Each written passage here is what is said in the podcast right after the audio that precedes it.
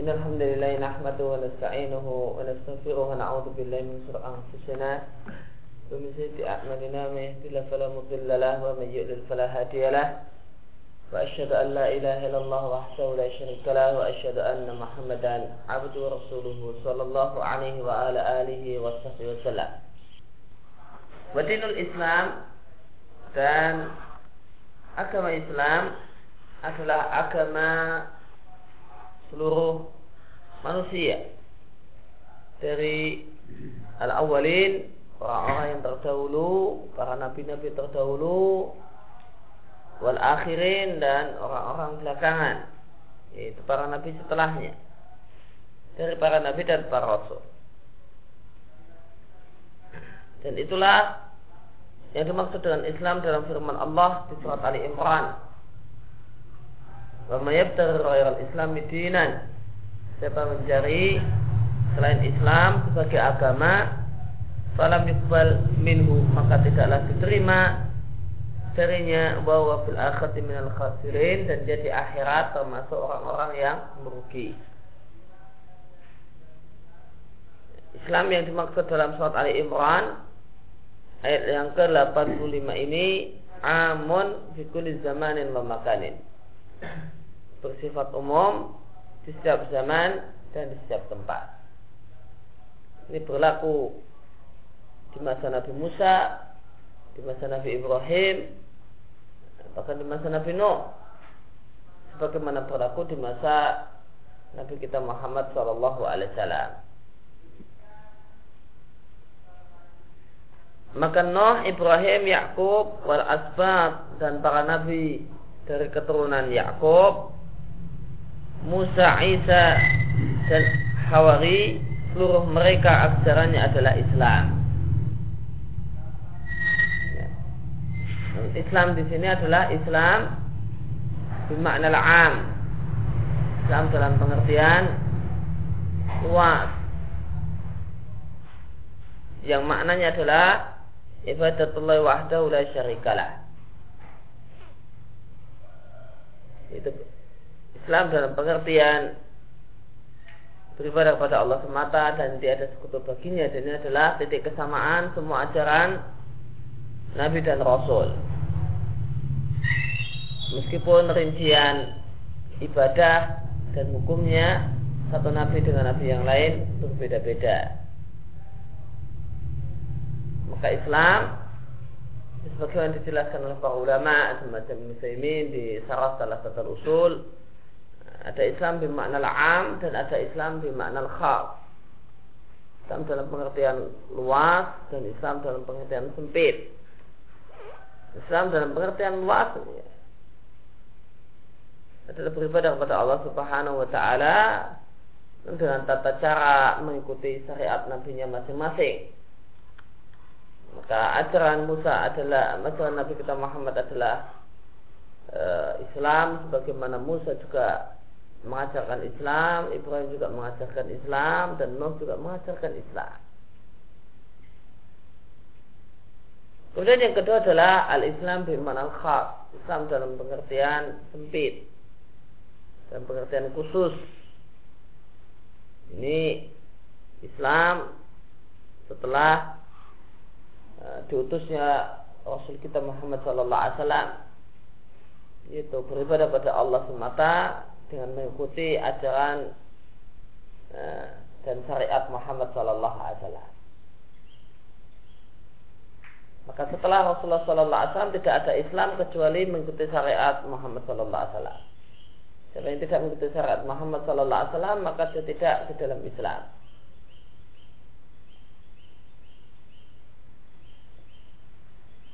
Kemudian Syekhul Islam Taimiyah mendatangkan dalil dari Al-Quran dan hadis yang menunjukkan bahasanya agama para nabi adalah Islam. Allah berfirman menceritakan Nabi Nuh yang merupakan Rasul pertama.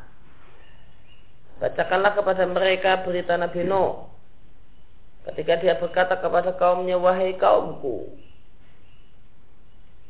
Ingkana kapur alaikum seandainya berat. Jika memang berat bagi kalian makomi keberadaanku di tengah-tengah kalian bertazkiri dan dakwahku yang mengajak kalian bi ayatillah dengan ayat-ayat Allah. Fa'alahi fa'alallah tawakkaltu. Maka ketahuilah bahasanya aku bertawakal pada Allah Subhanahu wa taala. Sampai firman-Nya wa umirtu an akuna minal muslimin dan aku diperintahkan supaya aku menjadi bagian dari kaum muslimin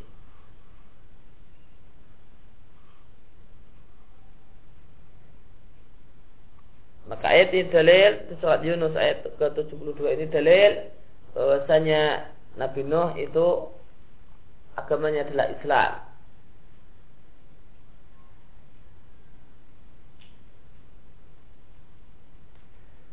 Dan Allah berfirman tentang Ibrahim dan Yakub. Millati Ibrahim ila man. Dan tidak ada yang membenci milah Ibrahim itu tauhid ilaman safiya nafsa kecuali orang yang memperbodoh dirinya sendiri. Walaqad istafaina fi dunya dan sungguh kami telah memilih Ibrahim di dunia dengan diberi wahyu dan dijadikan sebagai khalilullah wa inna fil akhirati laminas solihin dan sesungguhnya dia di akhirat termasuk orang-orang yang saleh yang mendapatkan kedudukan tinggi di surga Idqala lahu rabbu aslim. Ketika Rabbnya berkata kepadanya, Islamlah engkau. Kal maka Ibrahim mengatakan aslam tu rabbil alamin. Aku berislam terhadap Rabb semesta alam. Wawasa biha Ibrahim banihi. Dan Ibrahim mewasiat, mewasiatkan hal tersebut kepada anak-anaknya. Wa Yaqubu demikian juga Yakub memaksiat mewasiatkan hal tersebut yaitu berislam kepada anak-anaknya. Yakub mengatakan pada anak-anaknya, "Ya baniya, wahai anak-anakku, innallaha astafa lakumudina." Ya Allah telah memilih agama bagi kalian, fala tamutunna illa wa antum muslimun. Maka janganlah kalian mati kecuali kalian menjadi orang-orang Islam.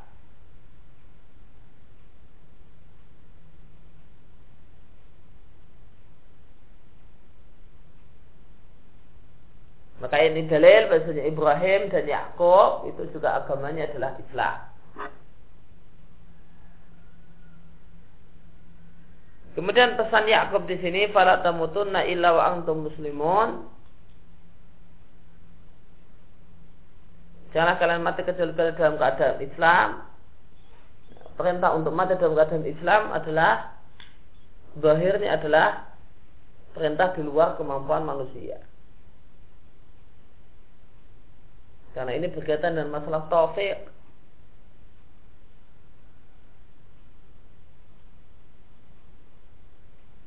Oleh karena itu maka maknanya adalah perintah melakukan untuk perintah untuk melakukan berbagai sebab sehingga menyebabkan orang itu diberi taufik agar mati dalam keadaan sebagai muslim yaitu istiqomah bersabar dan tegar di atas Islam dan komitmen dengan Islam.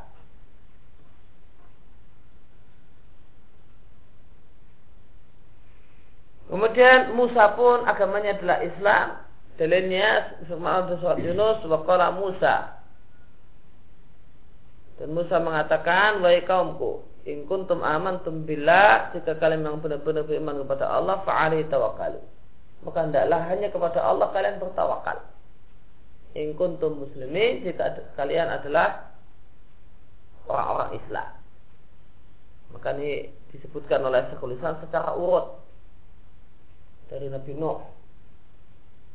Yang merupakan Rasul pertama, kemudian Ibrahim dan Yakub, dan itu Musa. Musa adalah keturunan Ibrahim. Wakalat Sahara. Dan berkata para tukang sihir Fir'aun yang yang beriman setelah beriman mereka berdoa Rabbana afri alaina sabra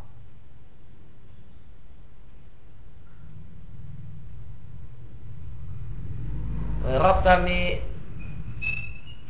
tuangkanlah kepada kami kesabaran wa tawafana muslimin dan matilah, matilah kami sebagai kaum muslimin.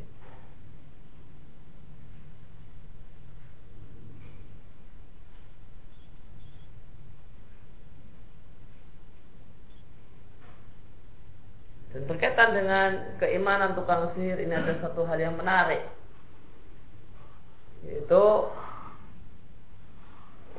dakwah Nabi Musa adalah ditujukan kepada Fir'aun Mendawai Fir'aun agar menjadi seorang yang mukmin. Namun yang masuk Islam adalah yang beriman adalah para tukang sihir.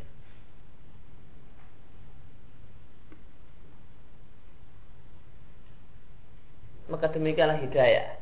Jadi seorang itu berkehendak menginginkan agar si fulan itu mendapatkan hidayah dari Allah Subhanahu wa taala, kemudian dilakukan berbagai upaya agar dia menerima al-hidayah dan mendapatkan taufik dari Allah Subhanahu wa taala, namun Allah berkehendak yang lain.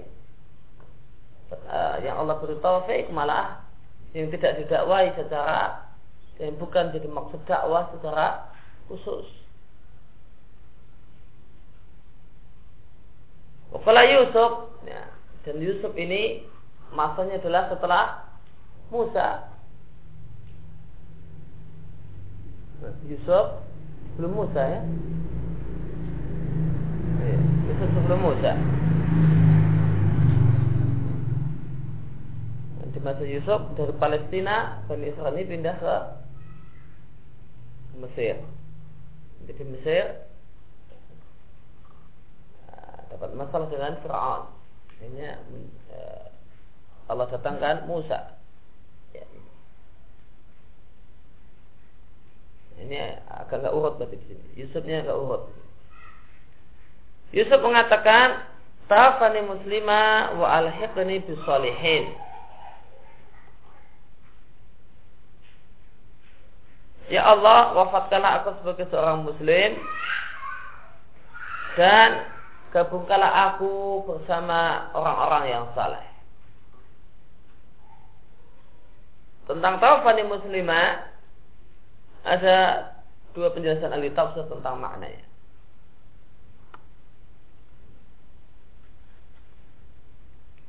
Yang pertama yang dimaksud taufani muslimah adalah berangan-angan agar cepat meninggal dunia.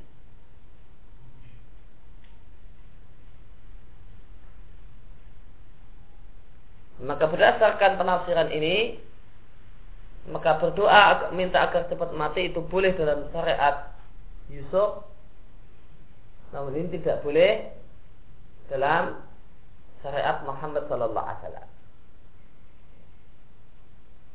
Bagaimana sabda Nabi sallallahu alaihi wasallam, "La yatamanna ahadukumul mauta bidurrin asabahu."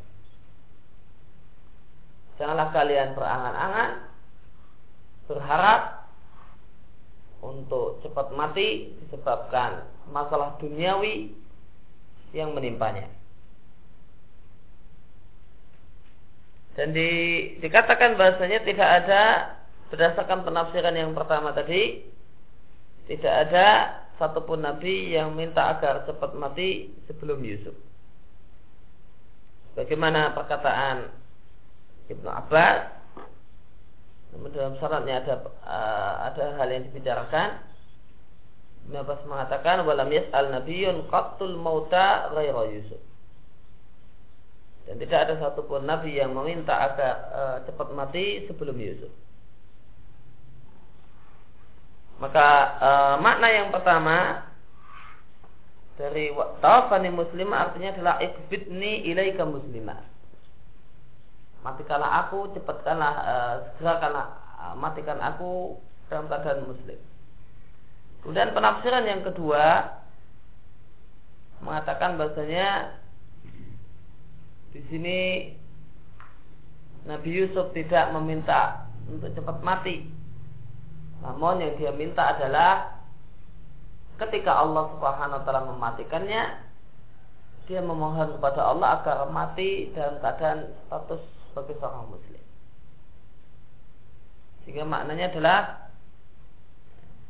Idza tawafaitani fatawafani alal Islam. Ya Allah, kapan engkau tidak mematikan aku, maka matikanlah aku dalam keadaan Islam.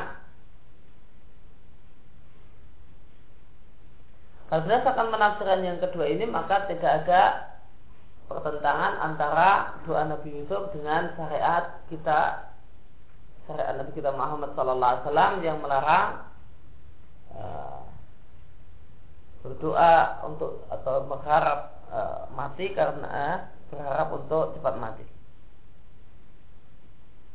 Di antara yang berpendapat bahasanya maknanya adalah ya Allah jika ketika engkau matikan aku mematikan aku maka matikanlah aku dalam keadaan Islam di antara yang menjelaskan demikian adalah Abdoha.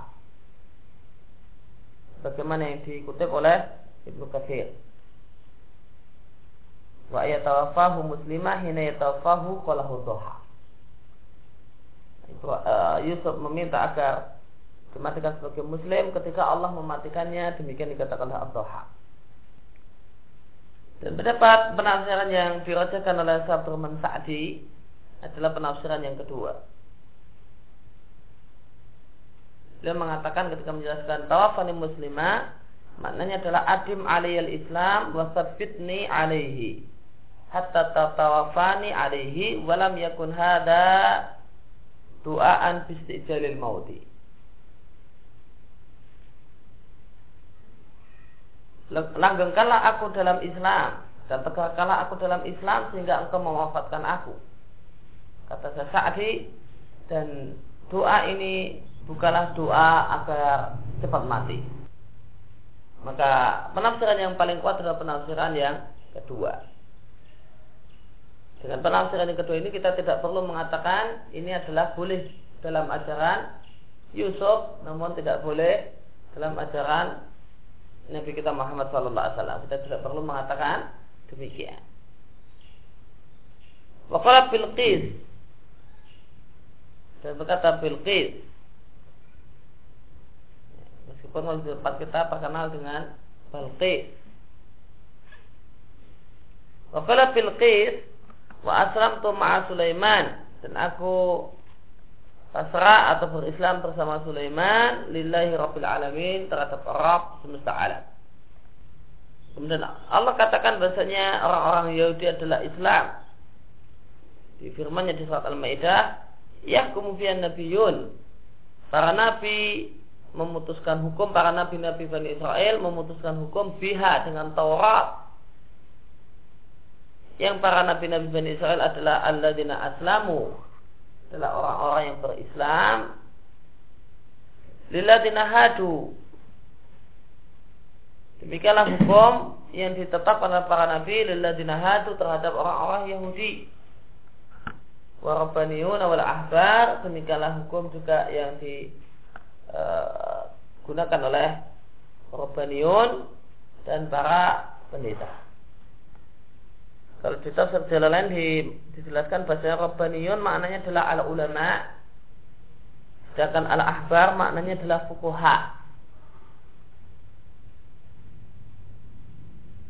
Maka Allah ceritakan bahasa para nabi para nabi-nabi Bani Israel mereka adalah orang-orang yang berislam. Dan Allah ceritakan bahwa para nabi Bani Israel demikian juga Rabbaniyun dan Ahbar mereka memutuskan hukum di antara Bani Israel dengan Taurat.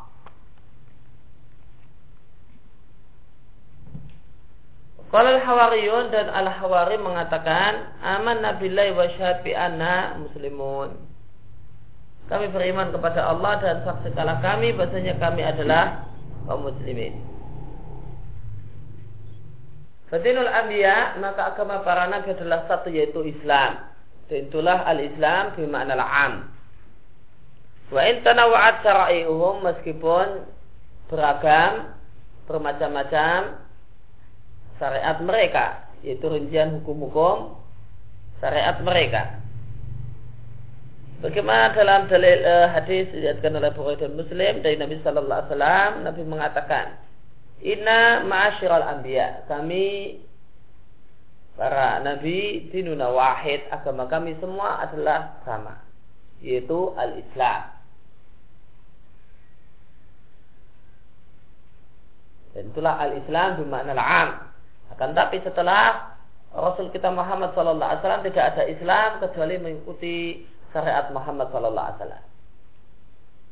Siapa yang tidak mengikuti syariat Muhammad Sallallahu Alaihi Wasallam maka dia adalah kafir dan bukan muslim.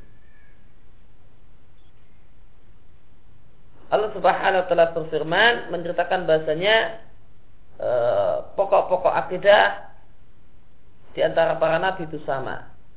Seorang nadin Allah syariatkan untuk kalian berupa agama sama persis dengan apa yang Allah wasiatkan pada Nuh dan apa yang kami wahyukan kepadamu dan apa yang kami wasiatkan kepada Ibrahim, Musa dan Isa.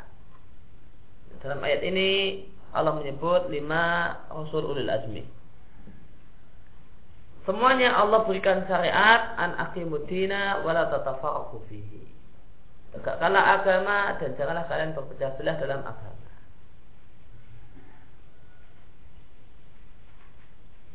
Maka syariat itu memiliki beberapa makna dalam istilah e, kemarin di surat Al-Maidah. Al-Maidah 48 e, syariat adalah e, likulin ja'alna minkum syir'ata wa minhaja. Syariat adalah hukum-hukum rincian berbagai hukum khusus hukum-hukum khusus yang dimiliki oleh uh, para nabi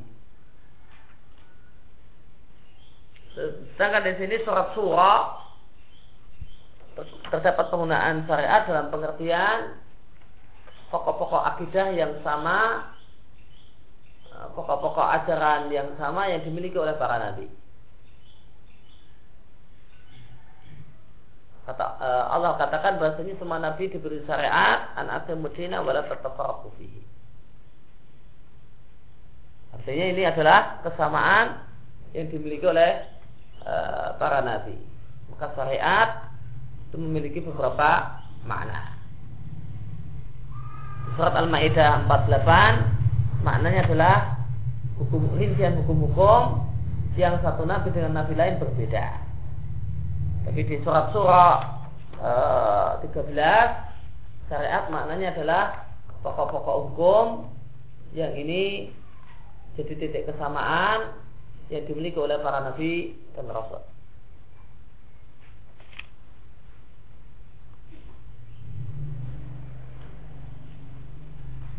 Dan Allah Subhanahu wa taala berfirman di surat Al-Mu'minun, "Ya ayyuhar rusulu wahai rasul, kulu min at-thayyibat." Makanlah makanan-makanan yang tayyib, yang enak Maka ayat ini menunjukkan bahasanya Rasul itu mukallaf. Rasul itu mendapatkan beban untuk melaksanakan perintah Allah Subhanahu wa taala. Padahal mereka adalah mereka. Dan mereka adalah orang yang sangat tinggi kedudukannya di sisi Allah Subhanahu wa taala. Manusia sangat Allah cintai. Meskipun demikian, namun itu bukanlah alasan untuk bebas dari syariat. Bantahan untuk sufia yang mengatakan jika orang itu telah demikian tinggi kedudukannya maka dia sudah tidak lagi mukalla bebas dari hukum. Kita katakan bahkan semua rasul itu mukalla. Semua rasul itu terkenai perintah untuk menjalankan aturan-aturan Allah Subhanahu wa taala. Kalau katakan pada Rasul, kulu minat wa amalu salihah. Semua rasul diperintah. Semua rasul mendapatkan perintah dan semua rasul memiliki kewajiban untuk melaksanakan perintah. Padahal mereka adalah mereka.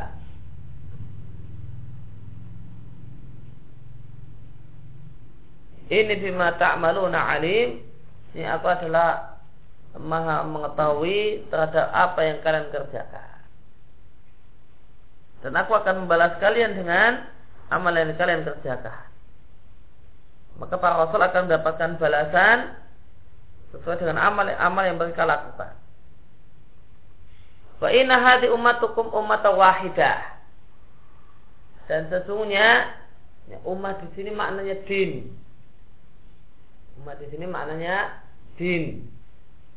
Wa inna hadi ummatukum umat wahidah dan sesungguhnya agama kalian adalah agama yang satu yaitu al-Islam.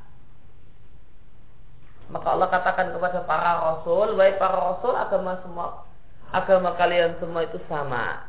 Maka ini ayat ini dalil bahasanya agama semua rasul adalah sama yaitu al-Islam. Wa inna hadi ummatukum ummatau wahidah. Bagaimana di jalan dikatakan dan ketahuilah bahasanya ini yaitu Islam ummatukum edinukum adalah agama kalian wahai semua orang yang mendengar ayat ini.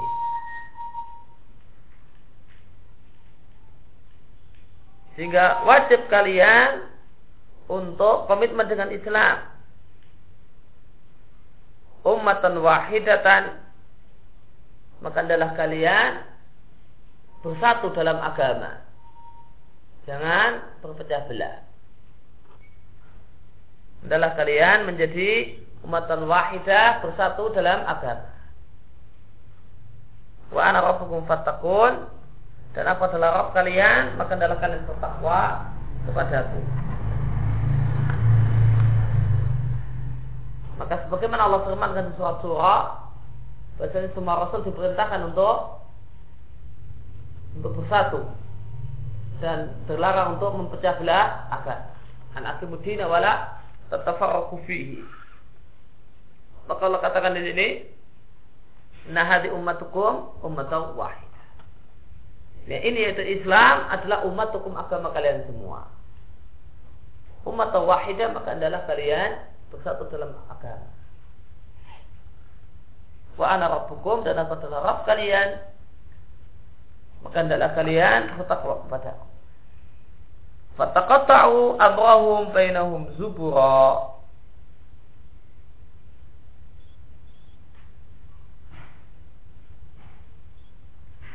Fataqatta'u lalu mereka yaitu atba rusul. Kalau perintah yang Allah berikan itu kepada para rasul. Allah perintahkan pada para rasul kullu minat thayyibat wa amalu salihat dan Allah katakan pada para rasul inna hadi ummatukum ummatan wahidah. Namun gimana umatnya? Fataqatta'u amrahum bainahum zubura. Ternyata apakah umatnya berpecah belah. Mereka di sini maknanya adalah asba'u rasul. Amrahum di sini maknanya adalah dinahum. Ternyata mereka memecah belah agama mereka zubura ay ahzaban jadi berbagai golongan. Kulu hisbim bimaladihim Masing-masing golongan Dengan agama yang mereka miliki Farihun bangga.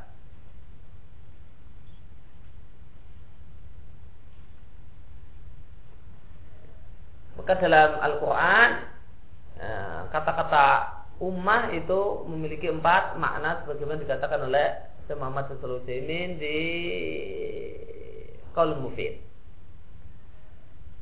Kalau kita tauhid.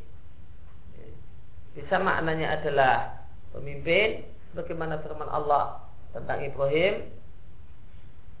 Inna Ibrahimah karena umatan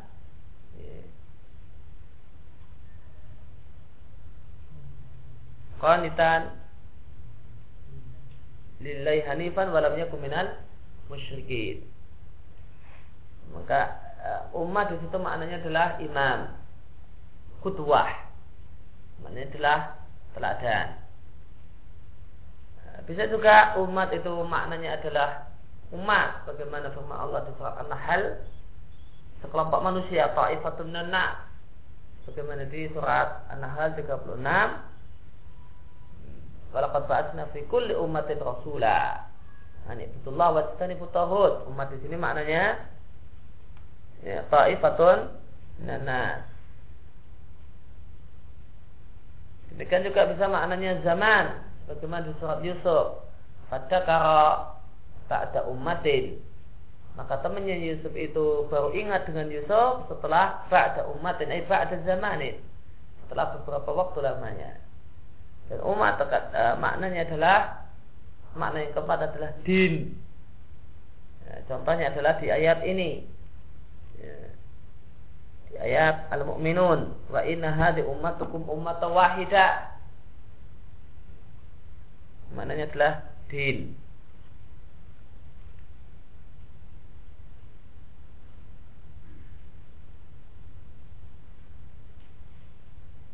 Kemudian di sini Allah Subhanahu wa taala e, mencela farah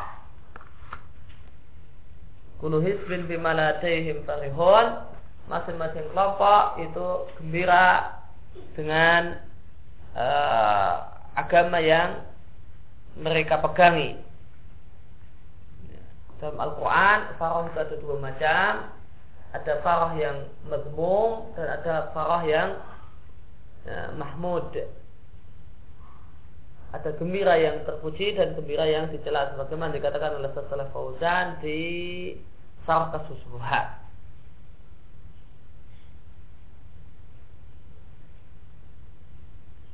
Maka di sini contoh farah yang tercela, itu gembira, uh, orang itu berkelompok-kelompok dalam agama, yang satu kelompok beda cara beragamanya dengan yang lain dan masing-masing bangga dan gembira dengan cara beragama masing-masing yang mereka miliki. Contoh yang lain adalah berkaitan dengan korun. Banyak orang menasihati korun, la tafrah. Inna Allah la yuhibbul farihin. Jangan engkau gembira. Ini Allah tidak suka dengan orang-orang yang gembira. Artinya ada farah yang gembira. Kemudian yang kedua ada farah gembira yang tercela. Kul bifadlillahi wa rahmatihi fabidzalika ya, falyafrahu. Di surat Yu, Yunus kalau tidak salah. Allah Subhanahu wa taala mengatakan katakanlah dengan uh, dengan rahmat Allah dan dan anugerah Allah falyafrahu hendaklah mereka gembira. Allah perintahkan untuk gembira Dalika khairu mimma yajma'un karena anugerah Allah dan kasih sayang Allah itu lebih baik daripada semua harta yang mereka kumpulkan yang dikumpulkan oleh manusia. Maka di ayat ini Allah Subhanahu wa taala memuji dan memerintahkan orang untuk gembira. Maka farah itu gembira dalam Al-Qur'an di beberapa ayat dicela dan di beberapa ayat dipuji, bahkan diperintahkan. Maka jika orang itu gembira dalam kesesatan, gembira dalam artian uh, yang diiringi dengan ke, uh, ke, kesombongan sebagaimana korun maka inilah kegembiraan yang tercela. Tetapi jika orang itu gembira dengan anugerah Allah Subhanahu wa taala, merasa bahagia dengan nikmat yang Allah berikan, maka ini adalah kegembiraan yang terpuji dan diperintahkan. Dan Allah Subhanahu wa taala berfirman di surat Ar-Rum, "Faqim wajhaka lid-dini hanifah." maka tegakkanlah wajahmu terhadap agama yang hanif yang cenderung pada tauhid dan menjadi kesyirikan. Fitratul lailati fatarana sa'alaiha adalah fitrah yang Allah tetapkan manusia agar berada di atasnya. La tabtila li khalqillah. Khalqillah maknanya adalah dinillah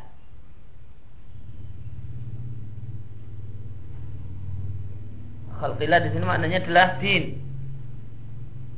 Latar tidak lil khalqillah di sini adalah khabar bermakna insya. Khabar bermakna insya. Kalimat berita namun maknanya adalah kalimat perintah. Sehingga maknanya adalah la tubadilu dinallah. Janganlah kalian mengganti agama Allah yang merupakan fitrah yang Allah tetapkan pada seluruh manusia. Artinya janganlah kalian menjadi orang musyrik dan orang kafir. Dzalika dinul qayyim, ay mustaqim. Itulah agama yang lurus, yaitu mengisahkan Allah. Walakinna aktsara nasi akan tapi mayoritas manusia la ya'lamun tidak mengetahui tauhid.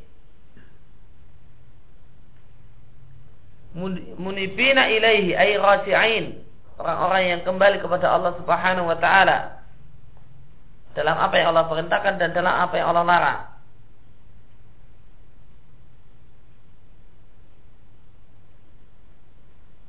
Wattaquhu dan bertakwalah kalian kepadanya. Wa aqimus salata dan tegakkanlah salat wala takunu minal musyrikin dan janganlah kalian menjadi bagian dari orang-orang musyrik. Maka Allah menyebutkan di sini bahasanya kebalikan dari mengikuti fitrah adalah menjadi orang-orang musyrik.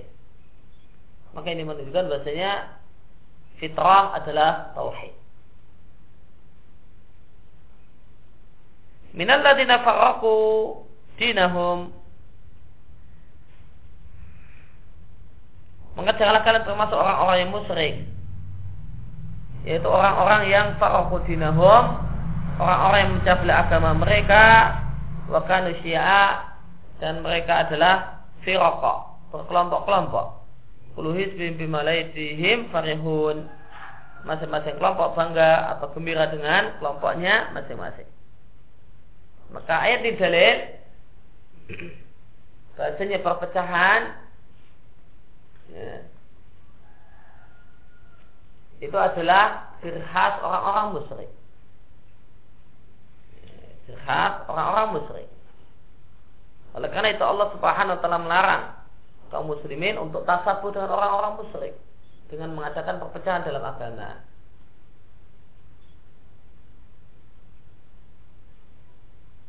Itu yang dimaksud wala takunu minal musyrikin, janganlah kalian menyerupai orang-orang musyrik.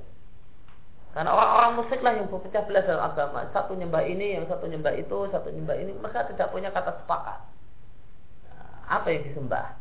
Mereka berselisih ya, dalam masalah agama. Yang satu nyembah ini, yang satu nyembah itu, yang satu nyembah itu. Maka Allah perintahkan uh, orang-orang uh, yang beriman untuk supaya jangan menyerupai orang-orang musyrik. Itu yang dimaksud wala takunu minal musyrikin. Bukanlah yang dimaksud wala takunu minal musyrikin bahasanya perpecahan itu adalah syirkun azhar. Nah, atau orang yang melakukan perpecahan berarti dia telah musyrik.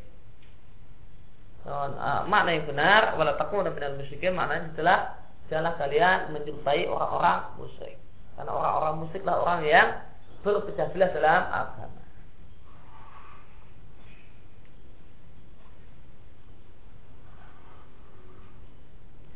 Kemudian pasal berikutnya dan salaful ummah dan para imam salaf serta semua wali Allah sepakat. Ala anal anbiya afdal minal awliya. Bahasanya para nabi itu lebih mulia daripada para wali yang bukan nabi. Ini pembahas, ini kita akan masuk pasal pembahasan bantahan terhadap sufiyah atau ba'du sufiyah dia mengatakan bahasanya wali lebih afdal daripada nabi. Dengan alasan Khidir lebih afdal daripada Musa. Maka kata Syekh Islam ya, semua wali sepakat bahasanya Nabi itu lebih afdal daripada wali yang bukan Nabi. Dan Allah Subhanahu wa taala telah menyebutkan urutan hamba-hambanya yang bahagia yang mendapatkan nikmat menjadi empat tingkatan. Itu dalam firman Allah surat An-Nisa ayat yang ke-69. Barang siapa yang taat pada Allah dan Rasul, maka dia akan bersama orang-orang yang Allah beri nikmat.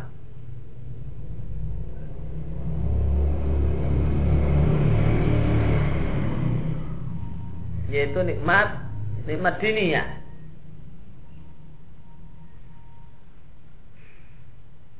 Bukan nikmat duniawi ya. Boleh jadi mereka tidak mendapatkan nikmat duniawi. Orang-orang yang Allah beri nikmat pada mereka menan nabiin yaitu para nabi, siddiq, syuhada dan orang-orang yang saleh. Wahasuna ulaika rafika dan mereka adalah sebaik-baik ya, kawan. Maka yang paling tinggi, manusia yang paling tinggi derajatnya adalah para nabi. Setelah itu di bawahnya adalah siddiq, di bawahnya adalah syuhada, Suhada di sini maknanya adalah al ulama. Demikian juga orang yang uh, gugur di medan jihad. Dua-duanya adalah syuhada. Dan yang ketiga adalah orang-orang yang salah yang tidak termasuk dalam tiga golongan di atas.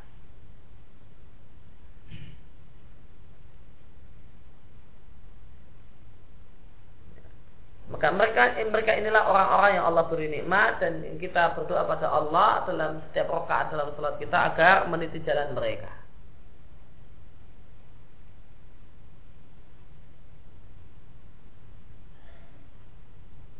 Dan nikmat kata Ibnu Qayyim nikmat itu ada dua macam, ada nikmat uh, mutlaqah dan ada nikmat muqayyadah. Ada nikmat yang mutlaqah yang manfaatnya dirasakan di dunia dan di akhirat. Itulah ya, nikmat imaniyah. Ya, itulah iman. Itulah taufik al iman wa ala sunnah. Kemudian yang kedua adalah nikmat muqayyadah, nikmat yang terikat, yang manfaatnya cuma terbatas di dunia saja. Itu nikmat nah, badan yang sehat dan seterusnya. Nikmat apakah yang dimaksud dengan alladzina an'ama Allahu alaihim? Jawabannya adalah nikmat mutlaqah. Ya, nikmat mutlaqah. Nikmat yang yang manfaatnya dirasakan di dunia dan di akhirat. Nikmat yang e, manfaatnya tidak hanya terasa di dunia saja. Wa fil hadis dalam hadis matala asam tidaklah matahari e, muncul walau dan tenggelam pada seseorang setelah para nabi dan rasul yang lebih mulia daripada Abu Bakar.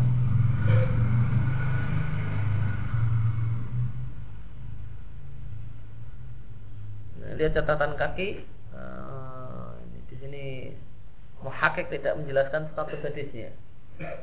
Ya, dia cuma bersandar dengan perkataan al haythami yang mengatakan hadis diriatkan oleh Tabrani uh, dan di sana ada seorang perawi yang namanya Baqiyah. Dan Baqiyah adalah mudalis bahkan dia mudalis dengan mudalis yang paling parah itu uh, tadlis taswiyah. Ini Baqiyah bin Al-Walid uh, ya, seorang pro yang terkenal dengan tadlis yang paling parah yaitu tadlis taswiyah. Wa uh, wa usiku dan perawi-perawi yang lainnya adalah disikohkan bukan istiqat namun usiku apa makna musiku? Musiku artinya disekohkan namun oleh pakar hadis yang perkataannya tidak muktamad.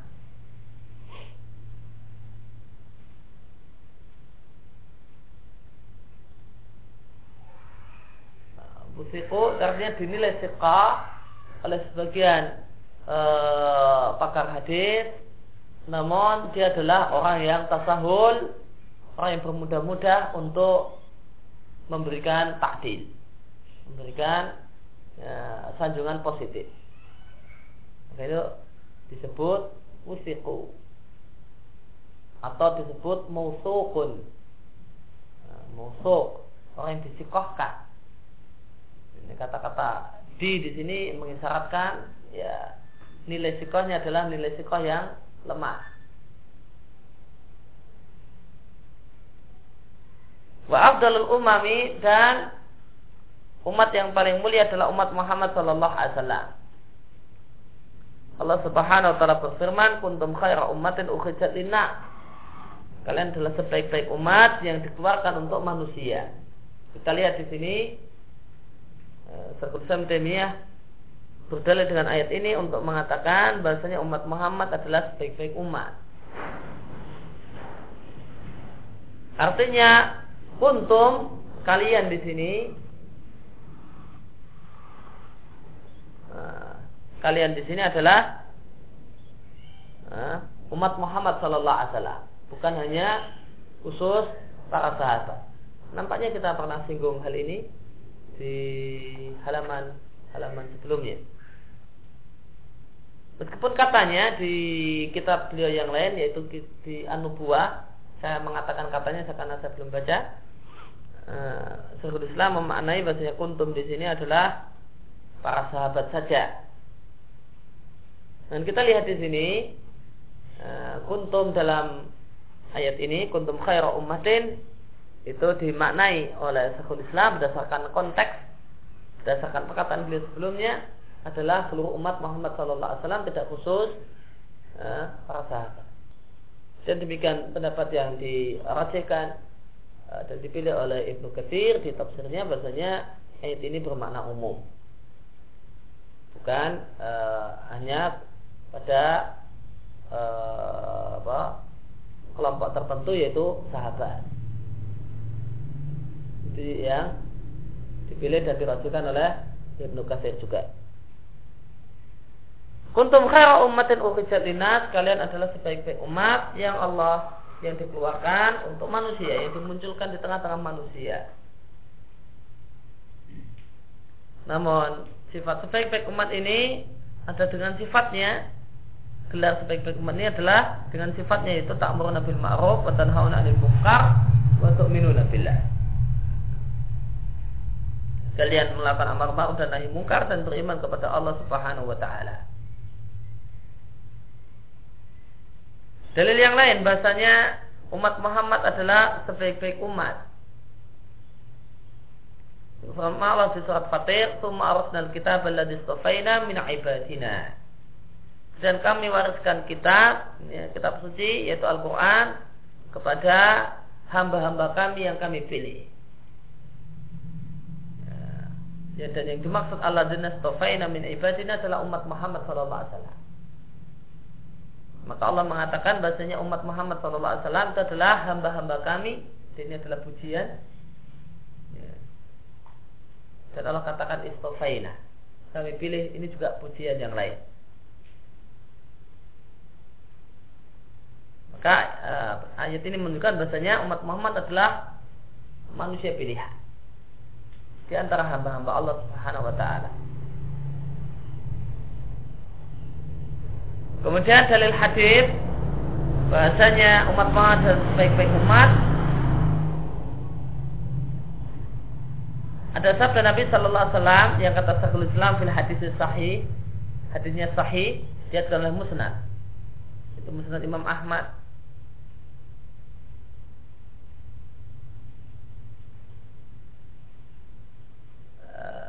Nabi mengatakan antun tufuna sab'ina ummatan. Kalian adalah penggenap 70 umat. Umat itu ada 70 umat, yang terakhir adalah kalian. Antum khairuha, kalian adalah yang terbaik.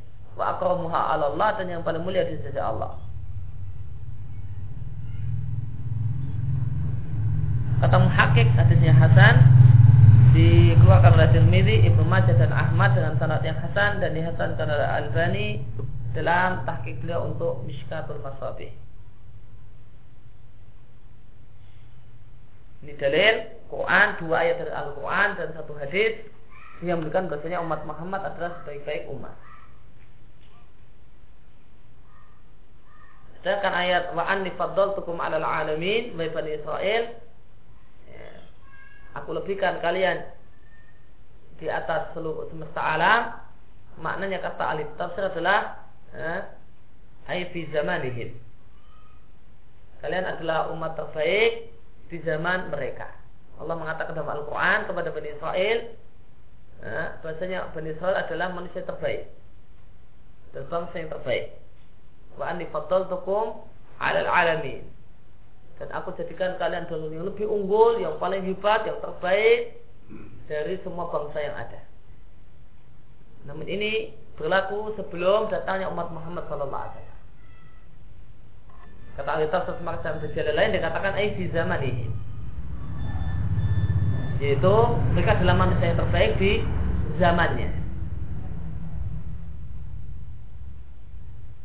Wa abdul umat Muhammadin dan umat Muhammad yang paling abdul adalah generasi yang pertama.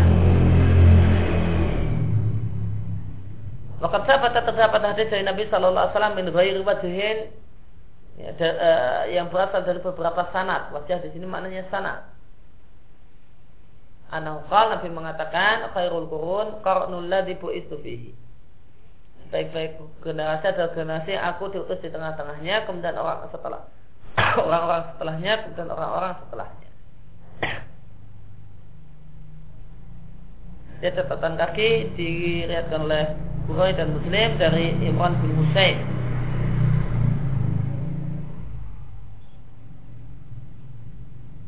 Dengan lafaz khairukum korni dan tidak ada dalam riwayat Bukhari Muslim khairul kuruni korni. Sebagai generasi ada generasiku. Dikatakan oleh, uh, oleh Al-Albani di komentarnya untuk Antangkil karya Al-Mu'allimi Al-Yamani uh, Al-Bani mengatakan hakada stahara alal al-sinati. Inilah yang terkenal di lisan banyak orang, yaitu khairul kuruni korni. Padahal itu kata Al-Bani tidak ada asalnya dalam riwayat. Tidak ada satu bentuk riwayat yang mempunyainya khairul kuruni korni. Namun kenapa para ulama-ulama besar macam Terhisam Taimiyah di sini menggunakan lafaz ini khairul qurunil qarni jawabannya kata muhakkik Qad waqa'a fi katsir min kutub Syekhul Islam wa tilmidhi Ibnu Al-Qayyim dan terdapat dalam banyak buku-bukunya Syekhul Islam dan menurutnya Ibnu Qayyim Al-Jauziyah. Penulisan untuk Ibnu Qayyim itu jika disebut Al-Jauziyah maka Qayyimnya tanpa al. Ibnu Qayyim Al-Jauziyah.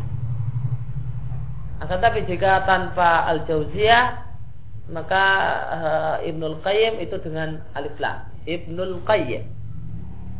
Tapi jika Eh, kita sebut al-jauziyah maka qayyimnya tanpa al. Wafatul musanafatul ulama dan e, sebagian karya-karya para ulama dengan lafaz semacam ini yaitu khairul quruni qarni. Dan ini adalah satu lafaz yang tidak ada dalam satupun buku-buku hadis. Nah, kenapa kok banyak disebutkan oleh para ulama? Bahkan Syekhul Islam, demikian juga menurut Ibnu Qayyim, jawabannya adalah inna hiya riwayatul ma'na disebabkan karena para ulama tersebut menyampaikan hadis tersebut dengan makna.